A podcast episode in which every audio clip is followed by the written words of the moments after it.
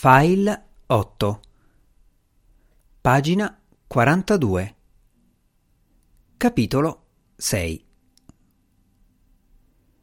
Poco prima delle nove di sera, i marsnauti e i loro invitati personali si recarono in Vitol dall'Operations and Checkout Building alla terrazza sul tetto dell'Holiday Inn. Il ricevimento si svolgeva nella sala da pranzo privata al nono piano e con gli uomini della sicurezza che facevano funzionare gli ascensori, gli ospiti vi vennero accompagnati subito. I rappresentanti c'erano già e il presidente Fanzone arrivò meno di dieci minuti dopo. Jens incontrò lo sguardo di Selden Rete quando il segretario privato del presidente entrò nella sala qualche passo più indietro del robusto Bruno Fanzone. Selden scosse la testa. Jens si sentì agghiacciare. Questo voleva dire che il presidente aveva già rifiutato di ascoltarlo, senza una scusa o una spiegazione. Per un secondo si gingillò con l'idea di dimettersi. Poi ritornò al buonsenso. Anziché dimettersi, sapeva che avrebbe dovuto lottare per conservare l'incarico se avessero cercato di sottrarglielo. Non c'era bisogno che qualcuno gli ricordasse che come giornalista trasformato in diplomatico era una tigre di carta, ma la spedizione a Marte rappresentava tutto ciò in cui aveva sempre creduto e voleva farne parte. Ma il ricevimento non aveva più molto interesse per lui. Aveva saltato la cena per stare con Lynn e quello era stato reale e concreto. Ma adesso Dopo aver bevuto un bicchiere di champagne che gli era andato direttamente dallo stomaco vuoto alla testa, era tornato nelle sabbie mobili della politica. Mentre stava con il bicchiere di nuovo pieno in un angolo della sala dei ricevimenti, provò un attimo di disorientamento in cui si sentì come il personaggio di una brutta commedia. Tutti gli altri presenti sembravano eseguire una danza sociale rituale e facevano i gesti attesi, recitavano i luoghi comuni previsti e mormoravano le risposte previste. In mezzo a tutto questo, però, scorse Wendy e Tad Hansard e il mondo ritornò alla realtà. Come aveva detto a lei e Wendy si somigliavano fisicamente e la vista di Wendy trasformò le figure di cartone in esseri in carne e ossa. Ritornando dal momentaneo scivolone nella fantasia, fu colpito da un'idea. Attraversò la sala e andò a parlare sottovoce all'orecchio di Tad. A un momento? Tad con un gran sorriso ancora stampato sulla faccia aguzza e abbronzata, a beneficio della moglie del generale dell'aeronautica con la quale lui e Wendy stavano parlando, si voltò casualmente verso Jens. Si allontanarono di un passo dagli altri e ancora una volta Jens si sentì toccato da un senso di incongruità al pensiero che l'uomo destinato a comandare la spedizione a Marte fosse di mezza testa più basso di lui. Che c'è? Chiese Tad. Non sono riuscito a parlare con il presidente del programma degli esperimenti, disse Jens. Perché non prova a prenderlo in disparte lei? Tad sorrise avvilito. Non so neppure come parlare a un presidente, disse con il suo molle accento meridionale. Come si fa? Nello stesso modo con cui parla con chiunque altro. Sta bene, disse Tad, ma non ci spero molto. Alle medie superiori e al college non me la cavavo bene quando organizzavano qualche dibattito.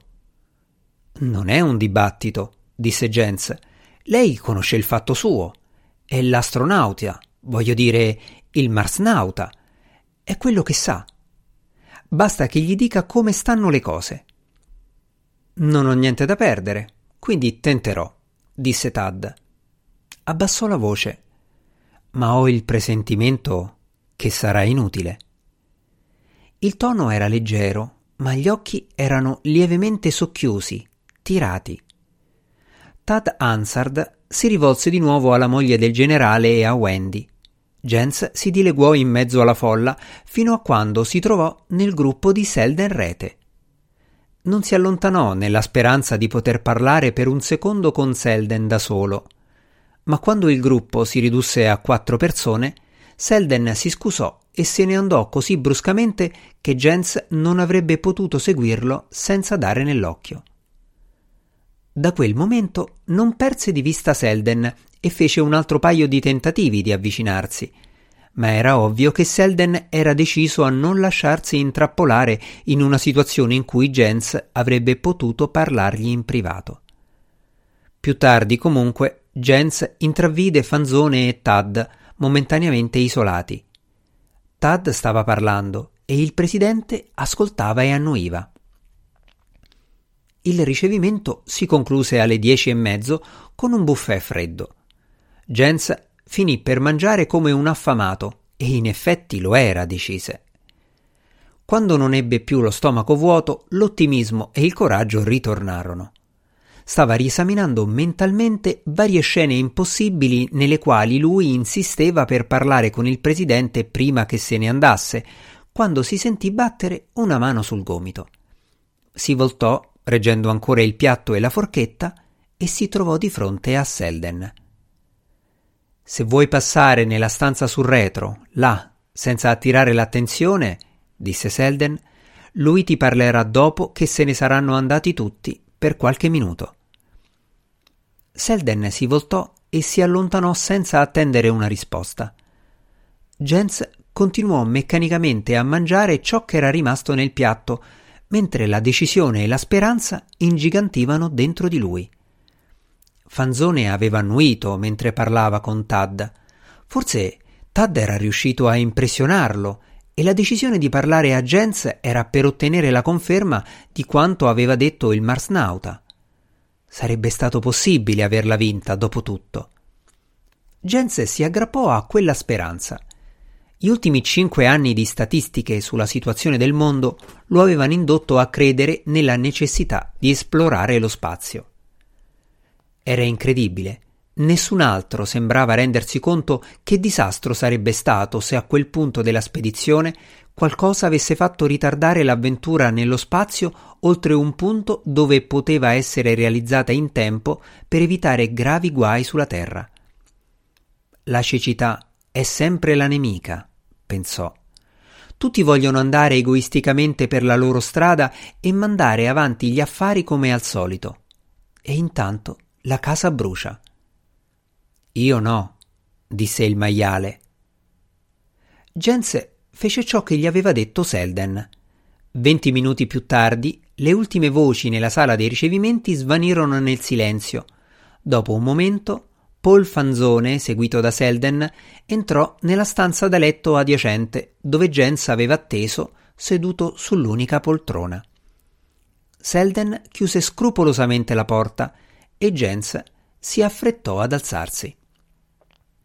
Fanzone non badò alla poltrona, rimase in piedi, fermandosi al centro della stanza mentre Jens si avvicinava, e così, quando Jens lo raggiunse, si trovarono a fronteggiarsi come due pugili sul quadrato. È molto gentile a ricevermi, signore, disse Jens. Non so esprimerle. Non mi ringrazi, disse Fanzone. Non ha nessun motivo per ringraziarmi. Il colorito olivastro, che mascherava piuttosto bene i segni della stanchezza davanti alle telecamere, non li nascondeva in quella stanza dalle luci smorzate, mentre stava a pochi passi da Jens. La faccia di Fanzone si era afflosciata un po' già nei sei mesi trascorsi da quando Jens l'aveva visto per accettare la carica di sottosegretario. C'era una certa pesantezza agli angoli della bocca e sotto gli occhi, Sebbene fosse alto quasi quanto Jens, adesso sembrava in qualche modo più basso. Le spalle da giocatore di football s'erano incurvate e aggobbite, contraendo il collo e conferendo alla testa, dagli occhi vividi e attenti, l'aspetto d'una testa di tartaruga. Per un uomo che aveva compiuto da poco la cinquantina, aveva ancora l'aria di star bene, ma molto meno di sei mesi prima. Jens lo guardò con la vecchia sensazione di rispetto e simpatia. Data la lunga amicizia di Fanzone con il senatore Willy, Jens conosceva l'attuale presidente fin da quando aveva 13 anni. Non c'era nessuno che Jens avesse ammirato di più durante l'ultimo decennio. Il vecchio Willy era diventato governatore di uno stato con la ricchezza e la famiglia alle spalle che l'aveva aiutato a ottenere quasi tutto ciò che desiderava. Fanzone ce l'aveva fatta ad arrivare dal nulla alla carica attuale solo grazie alla fiducia in se stesso e in ciò che voleva fare. Il presidente, disse Selden che aveva lasciato la porta per raggiungerli, muovendosi senza far rumore sul tappeto, ha soltanto un minuto, Jens. Questa visita doveva essere esclusivamente pro forma. Lo capisce benissimo, Sell, disse Fanzone. Parlò bruscamente a Jens. Lei mi rappresenta. Ciò significa che deve dire le mie parole e pensare i miei pensieri. Non è un collegamento indipendente fra me e i marsnauti. Me ne rendo conto, signore, disse Jens, ma la spedizione a Marte è importante per gli Stati Uniti e io pensavo che lei avrebbe voluto. Fu interrotto da uno stanco sospiro di Fanzone. Il presidente gli girò intorno e sedette sulla poltrona, indicandogli di prendere posto sull'orlo del letto di fronte a lui. Jens obbedì. Ascolti, Jens, disse Fanzone tendendosi in avanti. Lei non è uno di quei figli di cani dei diplomatici. Non è un politico. Avrei potuto scegliere l'uno o l'altro per metterlo al suo posto. Tutte le altre nazioni hanno mandato uomini esperti come viceministri. Non sa perché io ho scelto un dilettante, un ex giornalista. Credevo fosse perché voleva qualcuno che conoscesse la stampa e sapesse trattare. D'accordo, anche questo, disse Fanzone, ma era un di più. La ragione principale era mettere tra gli altri un mio rappresentante così chiaramente inesperto che nessuno avesse motivo di preoccuparsi. Il presidente continuò a fissare Jens per un minuto. Credo che questo lo sapesse, disse. Ma se non lo sapeva e questa rivelazione la turba, Jens non è giusto. Non sto insinuando che lei non sappia fare il suo lavoro Sto solo dicendo che è un dilettante in mezzo a professionisti, messo deliberatamente al suo posto perché i professionisti sappiano che non saranno obbligati a competere con lei o con me. Sì, signore, disse Jens, questo lo sapevo e non mi sento sconvolto. Contavo che lei inciampasse un po' qua e là, continuò Fanzone. Diavolo, era ciò che volevo tanto per assicurare a tipi come Mayans e Verigin che lei non era un lupo in veste d'agnello. Volevo fossero sicuri che avrebbero avuto un presidente degli Stati Uniti che sarebbe rimasto lontano dalla scena e un sottosegretario degli Stati Uniti che chiaramente non era un motivo di preoccupazione.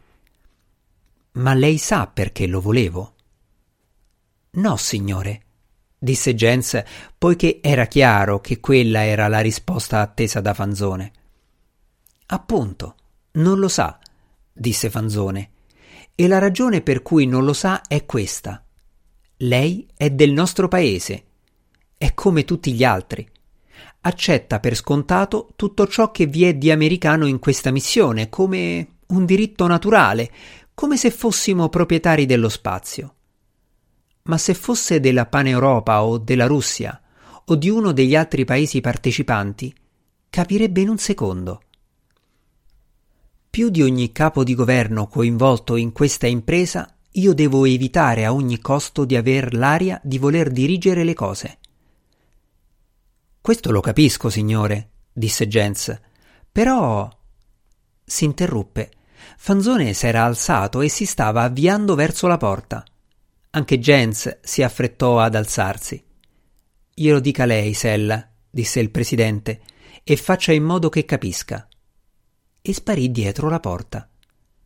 Jens si girò verso Selden Rete, con un vuoto dentro che non era migliorato da ciò che aveva mangiato.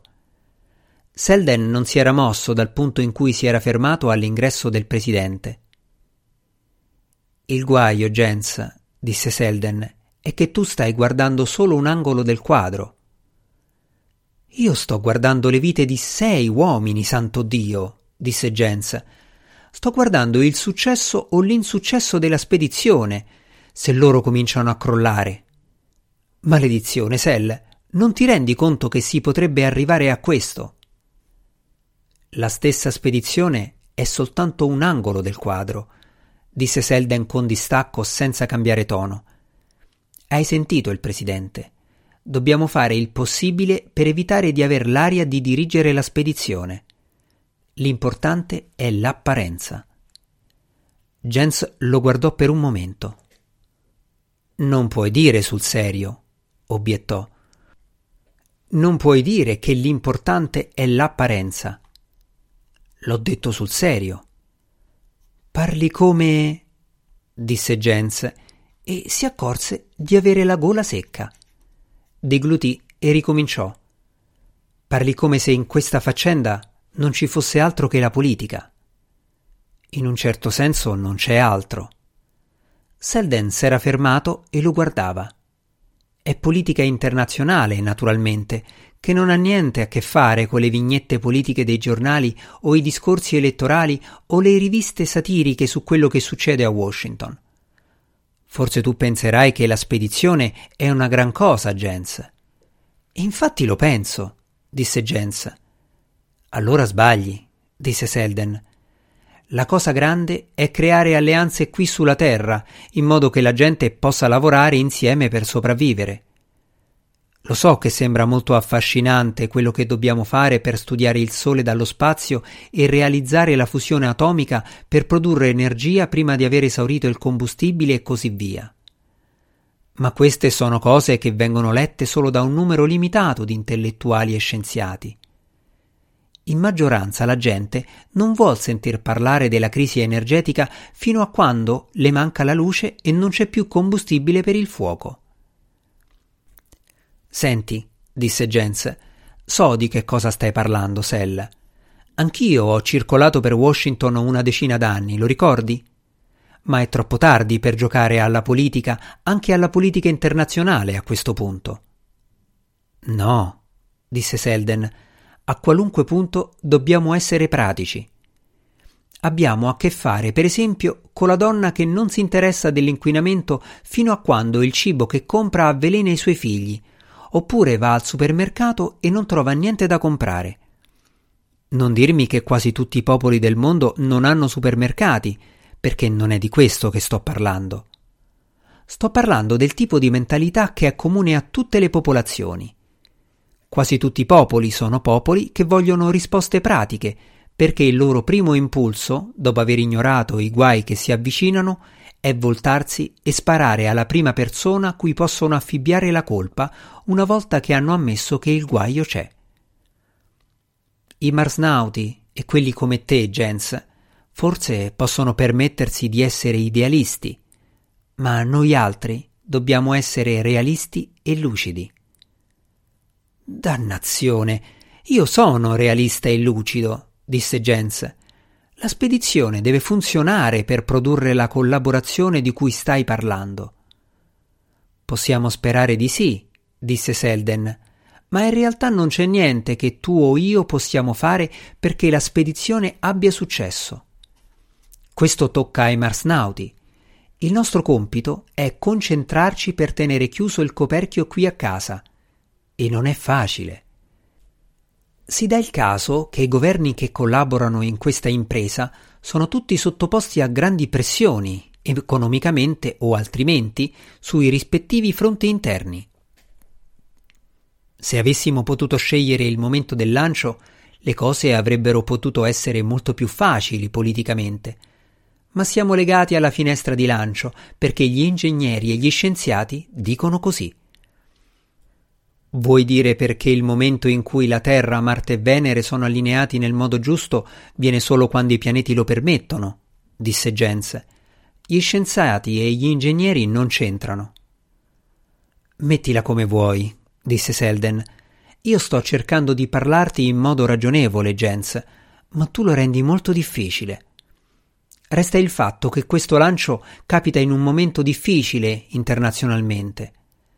Sbarcare su Marte non imburrerà il pane di nessuno subito, ma la possibilità di dimostrare il ruolo che possiamo recitare nella cooperazione internazionale potrebbe condurre a nuovi accordi, a un passo avanti, a un nuovo allineamento mondiale, che a sua volta potrebbe portare una riduzione delle spese per la difesa e più burro per tutti dopodomani. E la settimana prossima? E il mese prossimo? Il prossimo anno? Jens si interruppe. Era inutile con Selden. Jens stava sprecando il fiato e rischiava di perdere la carica che desiderava ancora conservare. Avremo sempre qualche crisi, naturalmente, stava dicendo Selden, e le affronteremo man mano che si presentano. È chiaro? È la croce che devono portare i governi. Naturalmente a tutti noi piace sognare il lontano futuro, ma alcuni devono occuparsi del presente. E questo include te, Jens. I fatti in questo momento sono che il Presidente non può permettersi di aver l'aria di usare la potenza degli Stati Uniti nei confronti degli altri membri cooperanti per una cosa trascurabile come questo programma. Jens si alzò, senza parole. Il Presidente pensa che tu sia l'uomo giusto per questo posto, sai, Jens? Disse Selden. E lo penso anch'io.